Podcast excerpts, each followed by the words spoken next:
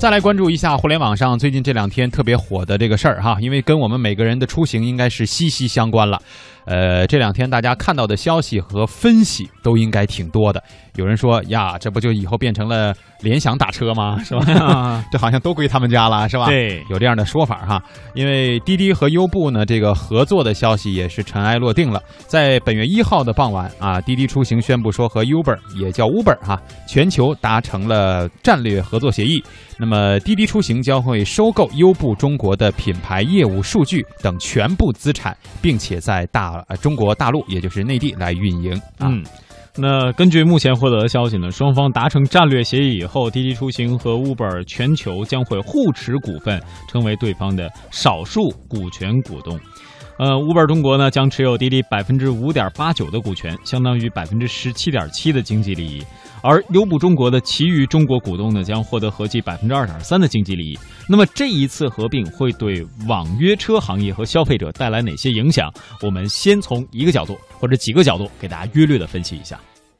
一直到昨天早上，滴滴优步双方对外的口径还是说合并是谣言，但越否认，人们就越觉得这事儿有谱。去年滴滴快滴合并前，双方也一再否认，最后却在情人节那天在一起了。今天合并后，滴滴再次打出甜蜜牌，滴滴出行 CEO 成为总裁柳青发布内部信说：“打则惊天动地，合则恩爱到底。”优步全球 CEO 卡拉尼克在公开信中说。交易完成后，优步中国将在合并后的新公司中占百分之二十的股份，而滴滴出行为最大的股东。滴滴对优步的投资数额没有具体的披露。双方给出的战略方向是：优步中国将保持品牌和运营的独立性，滴滴出行将整合双方团队在管理和技术上的经验和专长，在用户资源、线上线下运营和营销推广等层面共享资源，协同发展。同时，滴滴出行也会倡导内部竞争和相互。促进，一句话总结合并的实质是：优步把中国的业务交给了滴滴，但同时也拥有了滴滴的股权。极客公园创始人张鹏做出分析：对长期来看呢，大家可能会觉得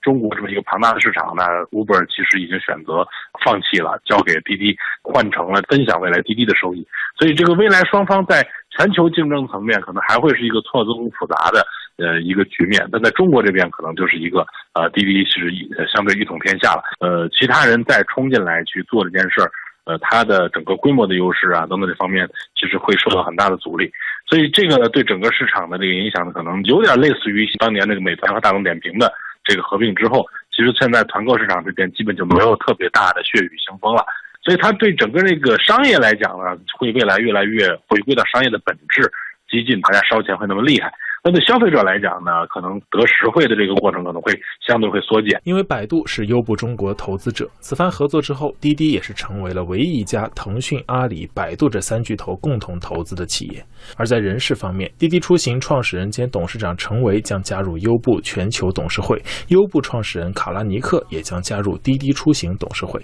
在公开声明中，陈伟表示，在过去的两年多时间，滴滴出行和优步在中国这片创新的赛场上不断过招比拼，相互学习砥砺。一个月前，卡拉尼克接受中国之声专访时，也曾表露过合并的可能性，只是那时的表述相对更为谨慎。The structure that Uber China has for China，优步中国和滴滴、阿里巴巴的构造都是一样的。我们在其他市场上也一般都不会并购公司，而是通过为用户提供最好的服务和对手竞争。当然，我们不会关闭机会的大门，但可以肯定的是，这不是我们通常的做法。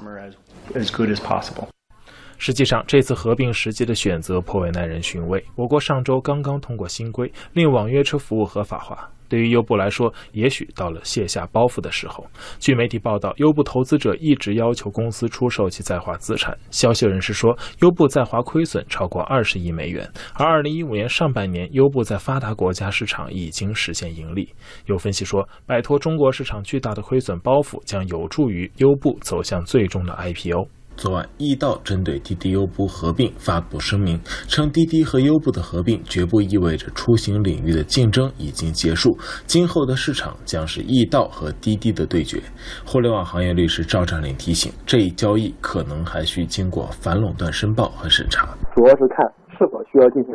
反垄断审查，这种经营者集中是否符合标准。就这两家企业的合并来看，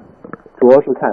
它是否符合两家企业上一年度的营业额之和超过二十亿人民币，而且呢，每一家的营业额不超过四亿。如果符合这个标准，那么这起合并是需要报商务部反垄断局去审查的。